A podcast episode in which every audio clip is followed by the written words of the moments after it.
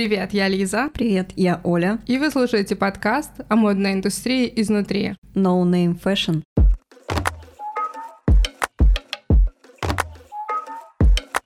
Так как мы обе стилисты, мы решили поделиться и своим опытом, а также приглашать к нам в подкаст интересных людей из индустрии. Это будут фотографы, визажисты, модели, обязательно дизайнеры русские, которые будут рассказывать свою историю, делиться своим опытом, как они начали свой путь модной индустрии в нашей стране и продолжают его. Ну и бесспорно, конечно, поговорим о пути начинающих стилистов.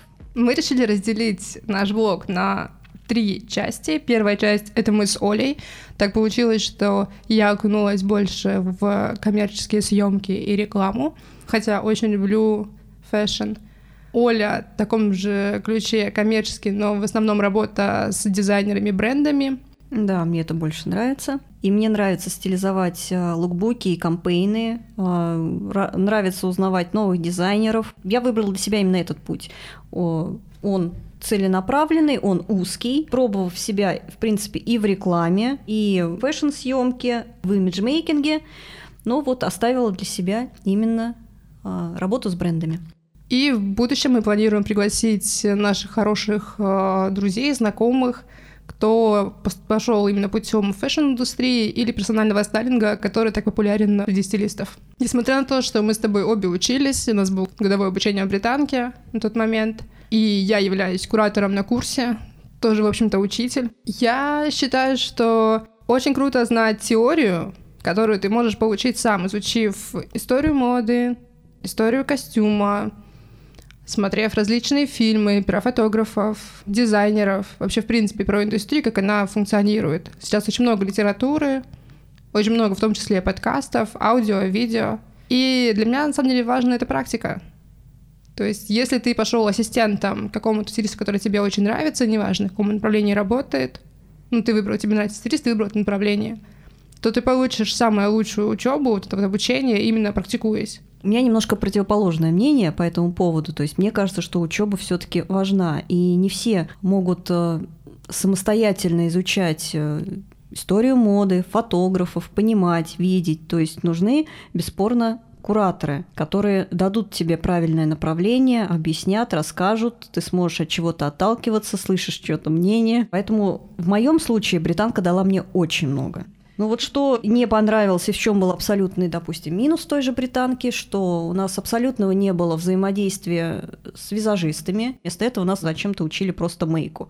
Я бы сказала бы не то, что взаимодействие, а в принципе, когда, как найти команду, поиск, то есть у нас приходили разные интересные люди, были и фотографы, были люди из журналов, например, Игорь Андреев.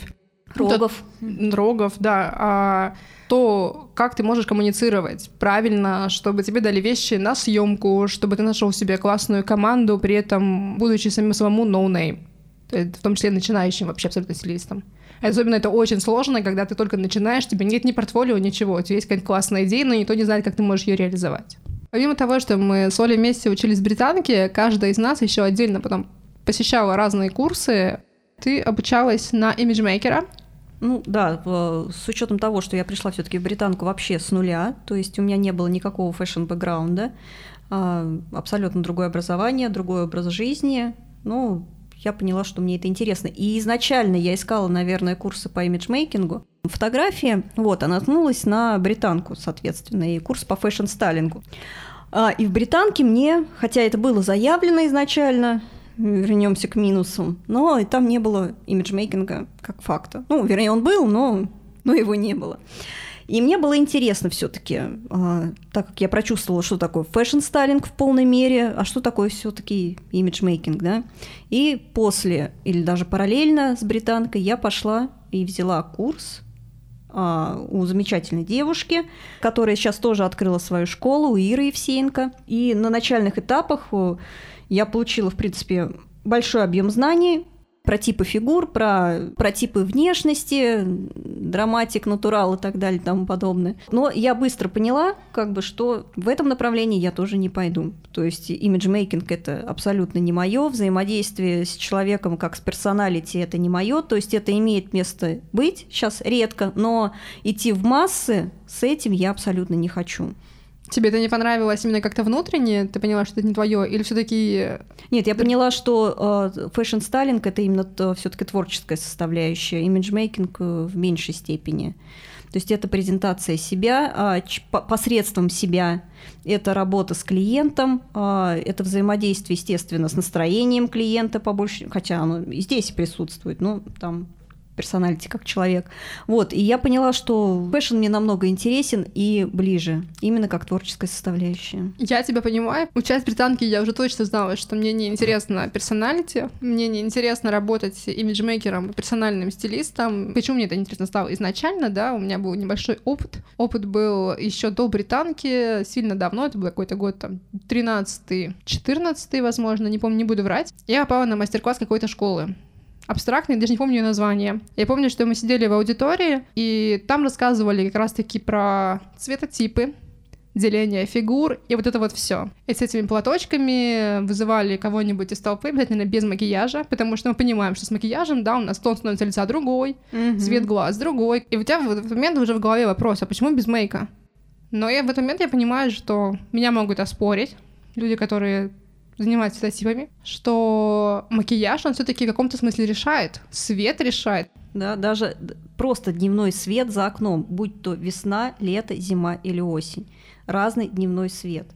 И вы, ваш тон кожи, кожи будет абсолютно разным. Поэтому цветотипы, о чем сейчас все в принципе и говорят, они действительно не работают, и это понятие устарело. Это то понятие, которое было, наверное, первоочередным на ранних стадиях э, зарождения имиджмейкинга, как такой... Э, ну, потому что нужно было как-то себя оправдать. Как Появились... культуры какой-то, как... Э, есть про это книги. Как, они... как профессия. Да, есть про это книги, они были написаны, то есть, понятное mm-hmm. дело, даже не нашими имиджмейкерами, то есть была база, с чем работать. Но сейчас, как бы, да, мир изменился, в принципе, профессия стала гораздо шире, и цвет, он воспринимается скорее как работа не с конкретным типом, там, не знаю, лица, кожи, mm-hmm. а работа, в принципе, с цветом, как работать с цветом, да, вот в плане удачных color сколько можно цветов. Например, я не согласна, что можно только три цвета использовать, как это раньше было. Ну, это классическое понятие, да, что мы используем три цвета. Ну, кстати, я не могу сказать, что имиджмейкинг мне не интересен. То есть э, я не выбрал для себя этот путь, но при этом я сейчас отмечаю для себя, и мне интересно слушать лекции у стилистов, которые рассказывают о типах фигуры, о их коррекции. То есть послушать для себя я с удовольствием это делаю, даже покупаю такие лекции. Ну, вот это чисто для себя. В моем случае это был курс Игоря Андреева в прошлом году «Инсайт» во время пандемии в режиме Zoom. Чем этот опыт был для меня очень важен, почему этот курс был важен? Он был супер практический, так как э, Игорь больше практик. У него были одни из классных проектов, опять же, мы с тобой были вместе на нем. Да. Это для Нумером. Снимали Луну, и это был, наверное, самый масштабный и очень крутой проект собрать тысячу человек. То есть представьте, на какой... Стадионе. Да, это без кастинга, девушки в основном разных возрастов, желание сняться в клипе, то есть, ну, это было настолько все продумано, что мне было просто интересно с точки зрения его таких крупных масштабных проектов. Курс был посвящен больше про продакшн как раз-таки. И мы обсуждали вот эти истории. Также, чем это было интересно, в нем были практики. Это был Арсений Джавиев, фотограф, и Ряд Харькова. С каждым было интересно пообщаться, например, да, с опыта. Арсений рассказывал о том, что он сейчас много работает в Америке. А, да, Слушай, соната, она началась с Сент-Мартинс, наверное, отдала мне какое-то, да, в одном предложении была вся суть банальная вещь, да, анализировать картинку. Ты смотришь на картинку, да, ты не просто нравится, не нравится, да, там не нравится, перелистнул, а почему она тебе не нравится? То есть, ну, ощущение того, что она тебе не нравится, в любом случае эмоция. Угу. И вот эта вот эмоция, ты начинаешь ее копать. Что именно? Тебе не нравится макияж, либо не нравится прическа, либо не нравится вообще, в принципе, модель, поза, картинка. Ты считаешь эту, не знаю, картинку несовременной. И то же самое наоборот к тому, что тебе нравится. То есть, да, как вот стремиться снимать для журналов, которые тебе нравятся, для того же самого там Вога. Угу. Ты смотришь их картинки и анализируешь. Анализируешь стиль, анализируешь, не пытаешься повторить, а анализируешь идею. То есть, да, что они рассказывают в своей съемке, какую тему они затрагивают. Ну и еще один главный тоже момент — это не нужно себя с кем-то сравнивать. Хорошее напоминание. Мы с тобой, кстати, недавно обсуждали этот вопрос. Где и как вдохновляться, и вообще вот э, как вдохновляться молодому стилисту, фотографу и так далее, что в первую очередь бес, бесспорно играет насмотренность, да? Без нее никуда. Вы вдохновляетесь самое простое. Это Pinterest, это Instagram, это журналы, это музеи, выставки, музыка, фильмы. Вы смотрите, смотрите, смотрите, и Естественно, вы обращаете внимание на стилистов, которые вам нравятся. Поначалу вы пытаетесь повторить, бесспорно. Без этого, наверное, никак. Зачастую ты повторяешь, вот, например, по своему опыту, помню, нашему обучению в британке, а, общение то же самое, там, стилистами, нашими одногруппницами, ты повторяешь не какого-то стилиста, не какой-то журнал, ты повторяешь в основном дизайнера.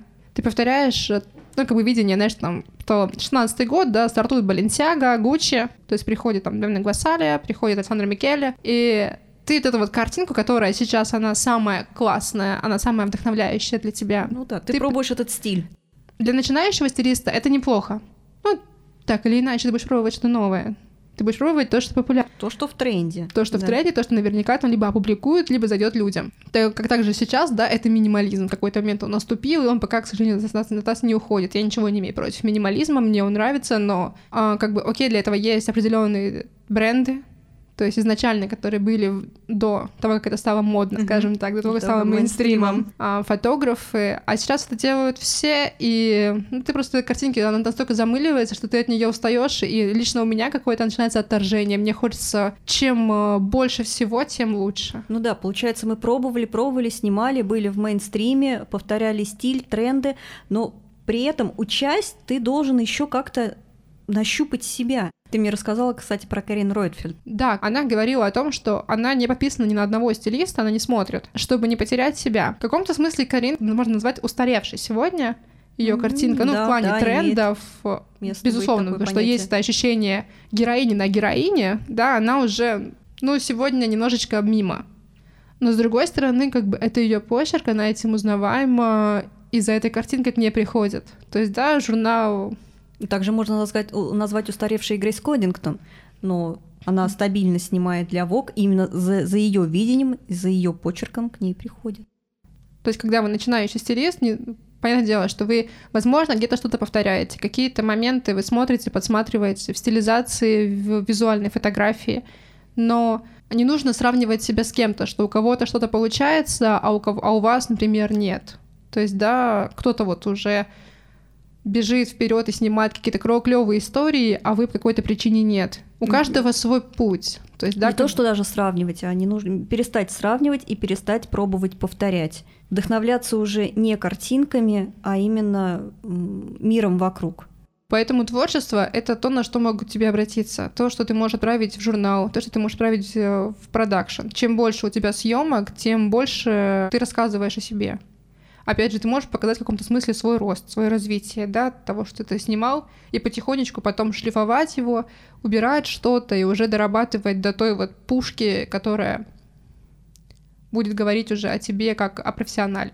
Ну вот у меня очень много творческих съемок было просто в стол, потому что мне нравилось взаимодействовать с командой, но результат и видение фотографа, вот я понимаю, что это не мое. То есть мне нравилась моя работа, стайлинг, ну, естественно, как нравилось, то есть мы, мы, мы всегда недовольны чем-то, да, и видим, куда нужно стремиться, выше и лучше. Но тем не менее, вот я понимаю, что это не мое видение мира. Вот та картинка, оно не мое.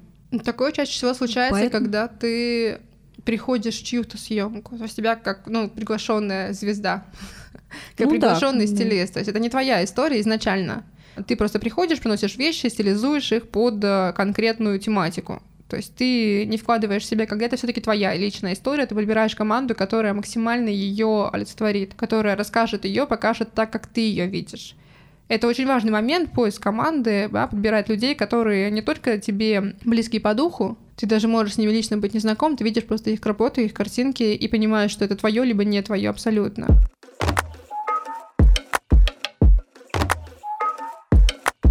Слушай, давай тогда поговорим о том, как происходит поиск команды. То есть, безусловно, работает в первую очередь Инстаграм, или подписанный, или у тебя в папке сохраненная. Куча в основном, конечно, фотографов, которые тебе визуально близки, визажисты, которые могут быть доступны. И Соответственно, рассылаешь запрос и свой мудборд. Да, ну, без мудборда отправлять бессмысленно, особенно если ты какой-то фотограф, который, ну, скажем так, уже снимает, например, для наших изданий непростых, то есть, да, берем высший эшелон, то здесь без мудборда совсем никак. Ты должен прислать мудборд, показать ту самую картинку, насколько она подходит этому фотографу, действительно ли он классно в нее вписывается, и, ну, он должен смотреть, как бы, естественно, только фотограф будет смотреть на стилизацию, на то, что ты делаешь, на твое портфолио в том числе.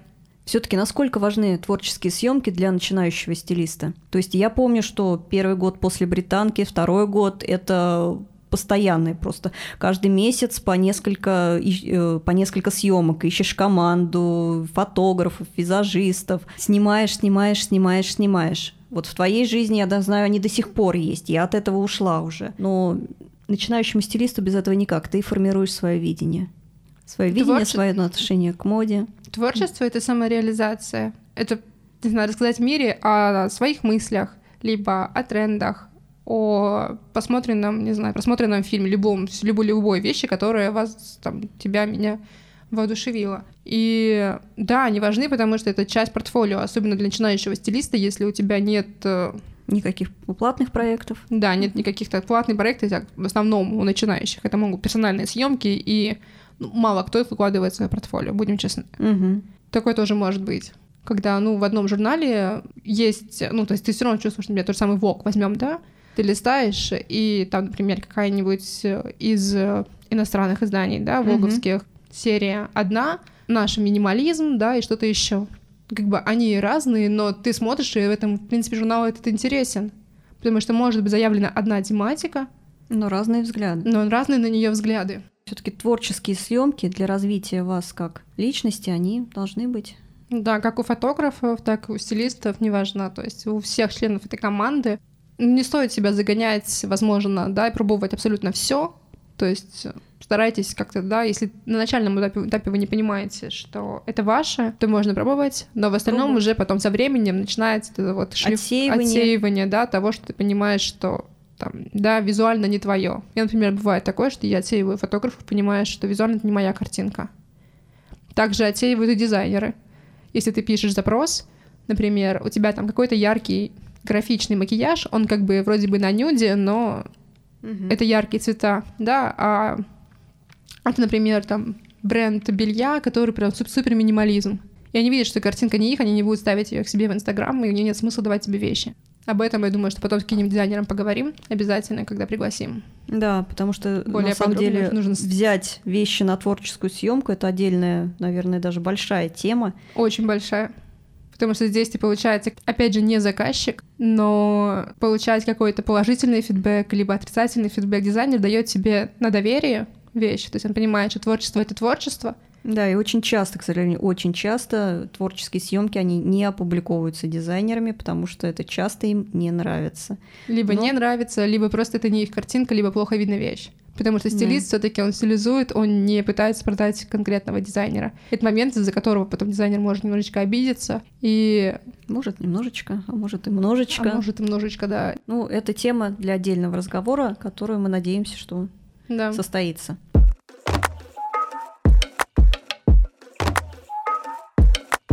Как найти вещи. Давай тоже обговорим, да, для стилиста, uh-huh. мы начали говорить о дизайнерах, как найти вообще эти вещи, если ты начинающий и не знаешь, например, дизайнеров российских, Слушай, либо не российских, там, в зависимости, где нас слушают.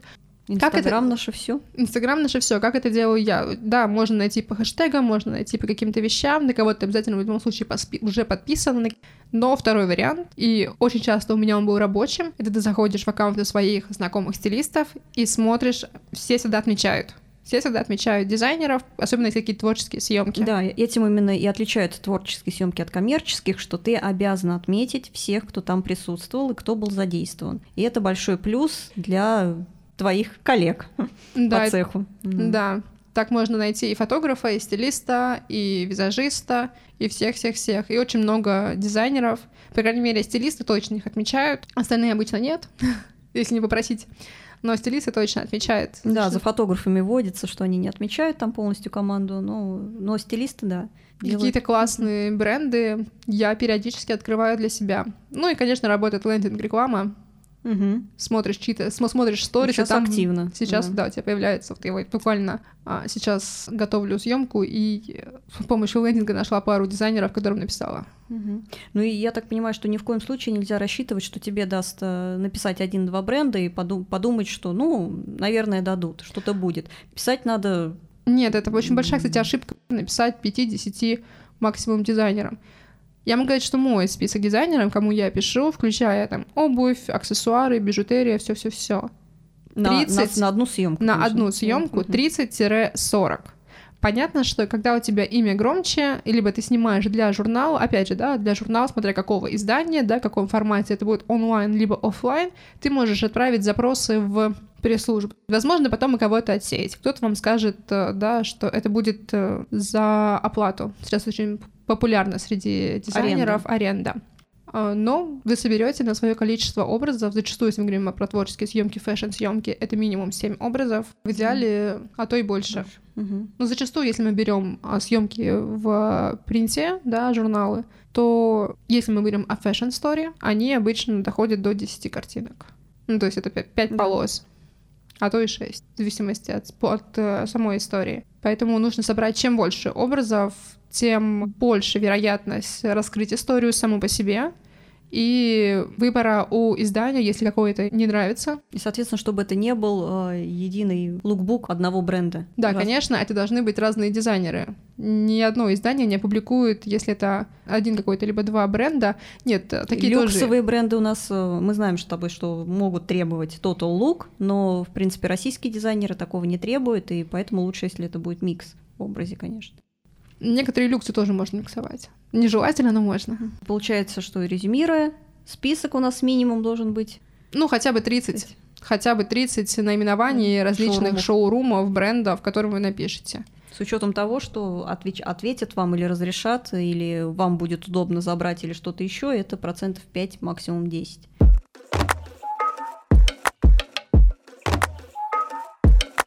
Слушай, ну вот творческие съемки, они же у нас тоже делятся, как ни странно. Это творческие съемки, которые вы создаете с командой вот просто так, а, а потом можете сразу опубликовать, можете попробовать отправить в какое-нибудь э, онлайн-издание, там, европейское или американское, потому что на территории России, я так понимаю, что у нас очень мало площадок. А если вы сняли классный лукбук, да, и красиво, и бренд интересный сам по себе, там, новый, либо не новый, неважно, это наш бренд, то есть эта вот история, что можно отправить в онлайн-версии изданий и попасть там тот же самый Vogue Collection, э, либо о тебе напишет Harper's Bazaar, Эль. Кстати, к вопросу о ВОК, когда мы учились в Британке, была такая тема, она есть и сейчас. А, это ВОК Италию можно было отправить а, свои работы, в основном там создавали аккаунт фотографы и стилисты тоже, и а, ВОК, если им понравилась твоя работа, давал официально свой значок. Да, это площадка фотовок. На нем можно зарегистрироваться, закидывать свои картинки, и если и они одобряют, то есть у них получается, по-моему, каждый понедельник в первой Мгм. половине дня ты закидываешь туда картинки, и они отсматривают, обычно очень быстро дают какой-то фидбэк, и если они публиковывают, то у тебя сразу придет этот принт, у них получается на фотовоге, и на твоей картинке будет плашечка снизу написано «Вог Италия». Но вот э, я знаю, что как раз вот я говорю 6-7 лет назад это было очень престижно, а у них был жесткий критерий для отбора, они долго рассматривали работы, все, многим отказывали, то сейчас я очень многих, и у, на мой вкус у посредственных картинок и посредственного стайлинга вижу вот эти значки. И они стали просто вот массово это все одобрять. Кстати, это же мнение я слышала от многих. Да, я тоже слышала это мнение, и это уже началось несколько лет назад, когда очень много, ну, в принципе, у них заход всегда был, то есть не только fashion, но и там просто какие-то картинки настроенческие, даже какие-то могут быть персональные истории условные, там, если как-то снято там художественно. Сейчас это стало жестче, и одобрение происходит гораздо быстрее, поэтому я сказала, что сейчас ты закидываешь конкретный день, и там в течение там, получаса-часа они уже либо публикуют твою картинку, либо нет. Но это бесспорно вариант, как бы вариант э, для твоего портфолио Да. и для, да, особенно для портфолио, которое выставляется в Инстаграм. Ну да, в этом есть какая-то доля престижа. Да. Кстати, Vogue, в принципе, международный, особенно если мы говорим там, да, Чехословакия, Португалия, которые сейчас, наверное, одни из самых хайповых, интересных с точки зрения визуала, да, то есть они публикуют творческие съемки. Если им нравится ваша история, они в онлайн, они могут ее публиковать. И при этом, насколько я поняла, то есть если раньше был критерий обязательно это, что присутствовал люкс, ну, то есть у тебя ни одна площадка такого журнала, uh-huh. базар, LFCL, неважно, ВОК, не возьмет на публикацию, если у тебя там нету да, актуальных коллекций люкса, то они могут взять, если им нравится визуально, и она заходит им в тему, они могут одобрить и опубликовать у себя. Например, так в прошлом году, по-моему, летом, во время пандемии, одна из моих знакомых фотографов опубликовала свою творческую съемку с русскими дизайнерами в Португалии. Ну, супер. Слушай, ну вот мы как раз это обсудили, это творчество ради творчества, и то, что вы можете снять съемку, а потом ее отправить, да, или опубликовать. Но есть еще творчество editorial, это когда все-таки вы собираетесь а, творческой команды, вам не оплачивают эту работу, но у вас уже есть определенный заказ от журнала. Это либо заказ от журнала, либо вы делаете, ну, то есть как бы здесь может быть несколько вариантов. Первый, например, чаще всего все-таки не стилистам, а фотографам приходят э, журналы, да, я так снимала для Narcase Magazine, причем принта. А, так много снимаю для LFCL. Принт — это был печать, и при этом как бы там была возможность собрать классных дизайнеров люкс, то есть это были Miu Miu, Prada, Louis Vuitton Классная и так далее. Была. Также для LFCL, то есть тоже возможно, тебе дает возможность за счет гарантийного письма издания собрать не только, да, там, каких-то русских дизайнеров классных, но и добавить к этому немножечко люкса, что тоже для вас приятно, что вы сотрудничали с этими шоурумами, и как бы они уже знают о вас, заносят вас в свою базу.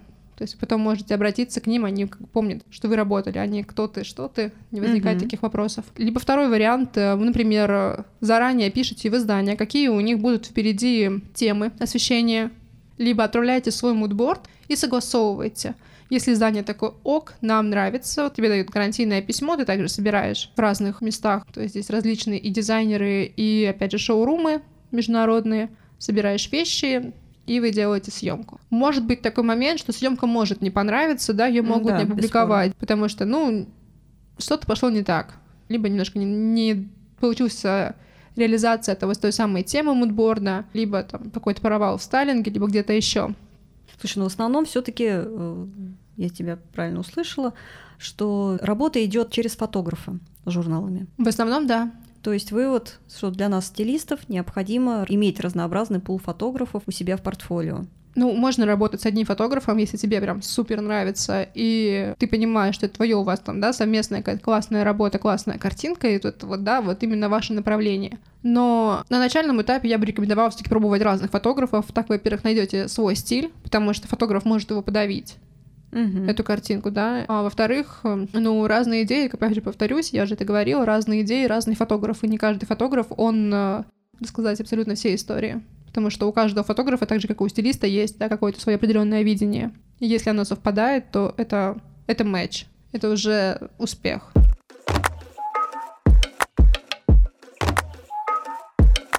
Как найти модели, кстати, мы не обсудили. Mm. Я думаю, что мы тоже об этом поговорим, э, пригласим кого-нибудь из модельного агентства, либо опять же с моделями, что тоже интересно слушать девочек. Они бывают на разных съемках, как они вообще в принципе. То есть ни одна тебе не скажет в лицо, господи, что это. Ну, в принципе, если вкратце, то в любом случае вы, у вас должен быть список модельных агентств, работающих в вашем городе а, ну, так как мы в Москве, мы говорим о Москве, и написать букеру, любому. Контакты обычно бывают на сайтах или в Инстаграме. И new faces вам всегда предложат. То есть это те девочки, которые только начинают, либо только перешли в агентство, у них еще нет никаких фотографий, агентство не знает, как они себя ведут перед камерой, как у них меняется лицо в зависимости от мейка, поэтому им нужно большое количество картинок. И таких девушек-моделей с охотой модельное агентство предоставляют на творческие съемки. Да, но опять же, отправляя запрос на творческую съемку в модельное агентство, ты должен указать мудборд обязательно и всю команду. Потому что без этого вам никто ничего не даст, никто ничего не напишет, только при условии, что вы давно сотрудничаете с этим агентством, тебя знают, и окей, да, давай, держи. И, кстати, отправляя запрос даже дизайнеру. Кому надо, угодно. Кому Фотографу, угодно. визажисту, все, все должны понимать, ну, как бы, куда они идут, на что они идут. Никто не пойдет просто так. Даже при дружбе, частой работе и так далее. То есть они должны видеть как бы картинку, насколько она вообще им нравится, интересно, потому что каждый человек для творческой съемки выделяет свое личное время, а личное время — это деньги. Такой признак вежливости все это отправлять одним сообщением, а не так «Привет, хотел бы с тобой поснимать». А дальше как бы тебя человек должен спрашивать, а кто, а что, а где, а как. То есть ты отправляешь э, сразу мудборд, сториборд в одном сообщении. Да. Например, почему некоторые дизайнеры могут тебе отказать? Потому что они не будут видеть картинку. То есть, если вы кого-то уже не указали, да, команду, это вот тоже неинтересная переписка, долгое выяснение, кто что. То есть ты сразу отправляешь, ты можешь в заметках подготовить себе сразу какое-то шаблонное письмо, которое там будет корректироваться в зависимости от дизайнера, там, либо человека, которому ты отправляешь это письмо, с указанием всей команды, когда съемка, что за съемка, и отправляешь этот запрос. Вот единственный минус у многих брендов, эти, этой болезнью страдают почти все, некоторые вообще никак не отвечают, не реагируют просто. Это вот не тишина. только бренды с этим сталкиваешься повсеместно. Это может быть, э, тебе не ответил журнал, Мгм. тебе не ответил дизайнер, тебе не ответил фотограф, тебе не Визажист. ответил визажист, тебе не ответил никто. То есть ты сидишь такой, господи, мне никто не отвечает, что мне делать? В такой ситуации есть два варианта. Либо снова напомнить о себе, потому что человек мог, там, например, прочитать и Не успеть не ответить, успеть ответить, потому забыть. что его там отвлекли, либо что-то еще. Не нужно бояться. Поначалу, да, это страшно, потому что думаешь, что такой назойливый, человеку не понравилось, ты снова как бы пытаешься влезть к нему. Нет, на самом деле нет, это так не всегда работает. Ты просто пишешь но, напоминаешь о себе, и тебе отвечают. Либо не отвечают, но ты понимаешь, что Уже как бы, да, уже все. Но это не говорит о том, что в следующий раз, когда у тебя будет какая-то съемка, ты не можешь попробовать написать снова и снова кинуть мудборд. Обычно дизайнеры, которые не дают на съемки, они всегда это пишут. Они просто тебе пишут, что Не извините, приставайте. ну как бы да, чтобы не было вновь этих запросов, что мы сейчас не работаем а, на творческих съемках. И не стоит, опять же, обижаться на такие ответы. Это не значит, что у вас там плохая команда, плохая идея, либо вы делаете какие-то ужасные картинки, которые, ну, вот не нравятся. Просто такое бывает. Да? К сожалению, мир моды, мир вообще, в принципе, всей этой индустрии, он в каком-то смысле жесток. Хотя мы как Стоит ловить стилисты, нет. Да, на самом деле понимаем, что у любого дизайнера должен быть пул сэмплов, вещей, которые по-хорошему надо предоставлять на съемки, особенно на творческие съемки, чтобы ваш бренд узнавали, чтобы он где-то засветился. Но, к сожалению, как бы, ну, не все дизайнеры это делают, а многие говорят, что просто вот нет. Хотя это тоже понятно, потому что вещи возвращаются с тональником, вещь надо отдавать химчистку. Не все у нас стилисты, к сожалению, там ответственные, многие сделают честные глаза, я что, я ничего. Кто-то попробует застирать, но все равно вещь уже испорчена. Поэтому для, для таких съемок нужно действительно представлять сэмплы, либо что-то, вещи какие-то с браком, который не будет заметен.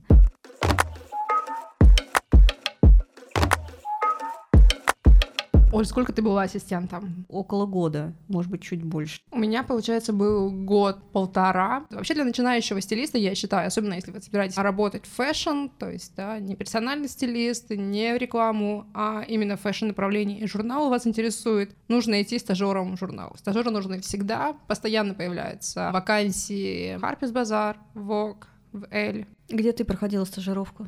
Я была в базаре. И как долго?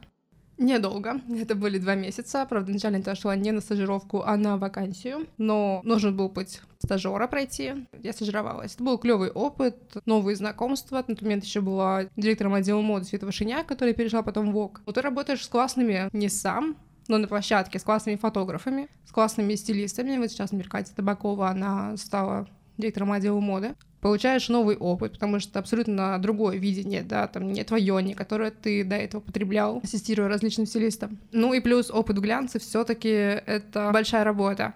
Слушай, ну у тебя даже был ведь опыт и театральной постановки. Да, это был 18-й год, мой самый безумный год, когда как раз я была и в базаре, и где только не была, и заканчивала я год с театром Google Центр. Это была постановка барокко, это была премьера, в тот момент э, Кирилл Серебренников, э, был еще дома, и это было, наверное, один из самых интересных проектов, который у меня был, но при этом самый сложный и вот до нервного истощения. Ты говорил, что у тебя была полная занятость, это было не, нервное истощение, что постоянно что-то менялось. Я была единственным ассистентом художника, но основной пул работы был две недели перед премьерой. Так как, э, да, ситуация с Кириллом не давала возможность распоряжаться финансами Мгм. на закупку, на что-то еще. И когда эта возможность появилась, вот все. Это вот был вот уже последние дни. Ассистент — это в большей своей степени человек-курьер, потому что, да, твоя главная задача — это перевести из пункта А в пункт Б, собрать то-то, из чего уже другой человек, да, непосредственно художник, там, либо главный стилист, он будет творить. Поэтому путь ассистента, он физически в том числе тоже очень тяжелый. Например, да, вот твоя история, почему ты не захотела дальше развиваться в творческих съемках. Да, именно из-за этого. Потому что я понимаю, насколько это тяжело. Таскание сумок, э, кофров, чемоданов, э, что это подрыв здоровья. И год это проделав, я поняла, что даже если у меня будет ассистент, я не смогу с ним вот так поступить, скажем. Но без этого в этой профессии никак. Ну, это часть этой профессии. Это часть этой профессии, но это ее темная сторона как раз. То есть светлая сторона, и, скажем так, самая яркая, это бокал шампанского, красивое платье, и вокруг тебя куча фотографов, а как ее, в принципе, все и видят. А вот именно ее закрытая сторона это таскание чемоданов, это не знаю, грязные волосы, скотч в ненужных местах. Когда ты уезжаешь э, со съемочной площадки, на тебе где-то висят зажимы. Да, в, метро с зажимами. Иногда ночью ты можешь, если ты работаешь на рекламе, уехать с рацией и пытаться понять, что с тобой разговаривает, когда ты пытаешься заснуть в такси.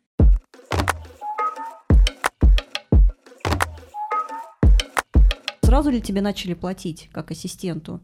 Я помню, что ну, первые месяца два, наверное, на творческих съемках точно, естественно, никаких оплат, ничего. Ну а потом пошли какие-то первые, назовем их, карманные деньги. Не очень большие. То есть, мне кажется, даже сейчас, по прошествии пяти лет, ассистентам платят, ну, хорошо. Я не могу сказать, что это миллионы, не сотни тысяч, конечно, но если у тебя есть несколько проектов в месяц, то ты спокойно можешь жить и снимать, наверное, квартиру в Москве. Ассистентам платят по-разному.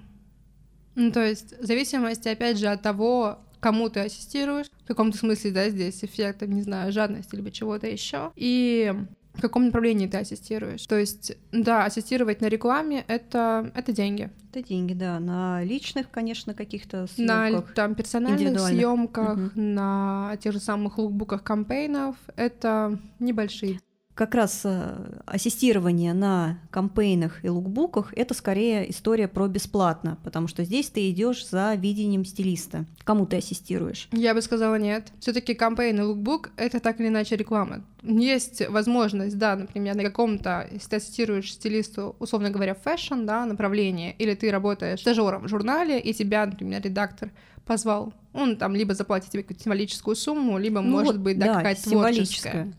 Потому что нет, тут чаще, я даже имею в виду то, что тут чаще предлагают э, поработать либо бесплатно, либо за символическую сумму. Бесплатно всегда предлагают поработать на fashion. Это правда, потому mm-hmm. что, во-первых, тебя укажут в кредитах, во-вторых, действительно классный опыт с крутой командой и какой-то красивой mm-hmm. историей. Mm-hmm. Все-таки лукбук зачастую это что-то очень простое, да, campaign это уже получше, но он всегда стоит и дороже, чем лукбук. Ну да.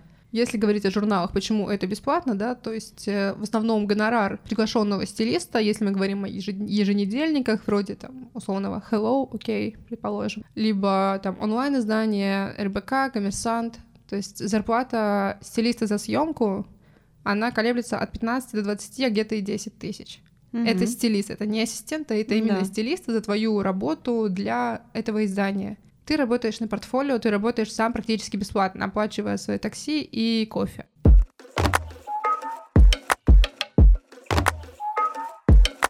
Слушай, ну вот вопрос. Мне кажется, в этом можно повязнуть на самом деле, быть ассистентом вечно. Вот как перестать быть ассистентом? В какой момент надо делать шаг и уходить на уровень выше. Как у тебя это произошло? У меня это произошло случайно. Моя очень хорошая знакомая, которая, надеюсь, будет также у нас в подкасте, она посоветовала меня продакшн. Так, так все началось. С нового продакшена потихонечку-потихонечку, знакомство с новыми режиссерами, здесь я подхватываю на другой проект, и ты знакомишься с другими продакшенами. И как-то вот по накатанной получилось так, что я в этом в каком-то смысле зависла. Ну, то есть, получается, она уже изначально знала, что ты работаешь на рекламе. То есть у тебя уже есть опыт, и она тебя спокойно может посоветовать. Нет, она не знала, что я работаю на рекламе. Она просто как стилиста, как э, коллегу, как человека, который делает ну, красивую какую-то историю. Понятно. То есть мы с тобой, получается, что, не можем рассказать, как выйти из этого замкнутого круга? То есть тебя просто посоветовал да, здесь знакомый меня... тебе человек, и тоже не зная о твоем опыте. А вот э, при условии опыта ассистирования, вот как люди вырастают – Возможно. Есть э, такая проблема, что когда ты находишься на площадке, заводить знакомства, с одной стороны, ты пополняешь свою копилочку, с другой стороны, да, это может у кого-то возникнуть ощущение, что ты там, условно говоря, украл клиента. Да, да, это бывает очень часто. Это бывает часто, здесь ты, ну, Ты просто познакомился, да, тебя просто подписываются, и тебя просто потом могут позвать. Кто-то не смог или кто-то заболел, и тогда уже твоя совесть чиста, получается. Ну, твоя совесть чиста, но при этом к тебе могут быть претензии.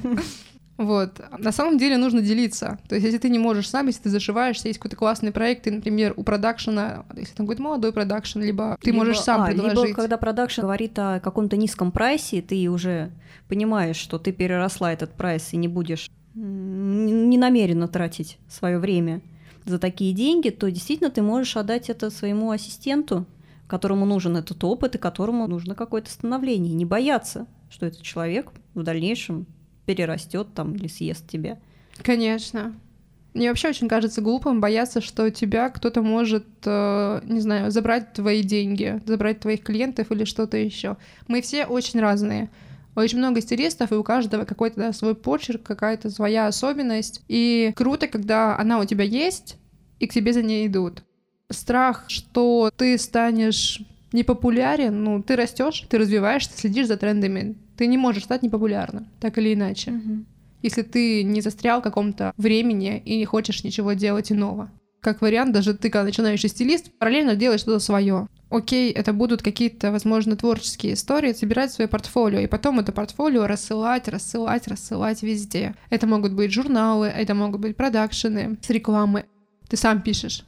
То есть не нужно ждать, что вот ты стал стилистом, и на тебя вдруг свалилось все. Тебе стали писать и журналы, дизайнеры, и продакшены стали в очередь, и такого нет. Так как рынок все таки наш переполнен, да, а, нужно да. говорить о себе, заявлять о себе, писать о себе, всем стучаться в эти двери, и обязательно одна, две, а то и больше они откроются, и вы снимете свой первый лукбук, кампейн, снимете там, не знаю, обложку, и получите это удовольствие, дальше развивайтесь, развивайтесь, развивайтесь. Наверное, все-таки стоит закругляться. Надеюсь, вам было с нами интересно. Как мы говорили в начале, что еще продолжим тему стайлинга, и следующие выпуски пройдут с приглашенными стилистами, которые выбрали для себя путь персонального стайлинга, глянца и даже запустили свой бренд одежды. Ну что, пока-пока. Пока-пока.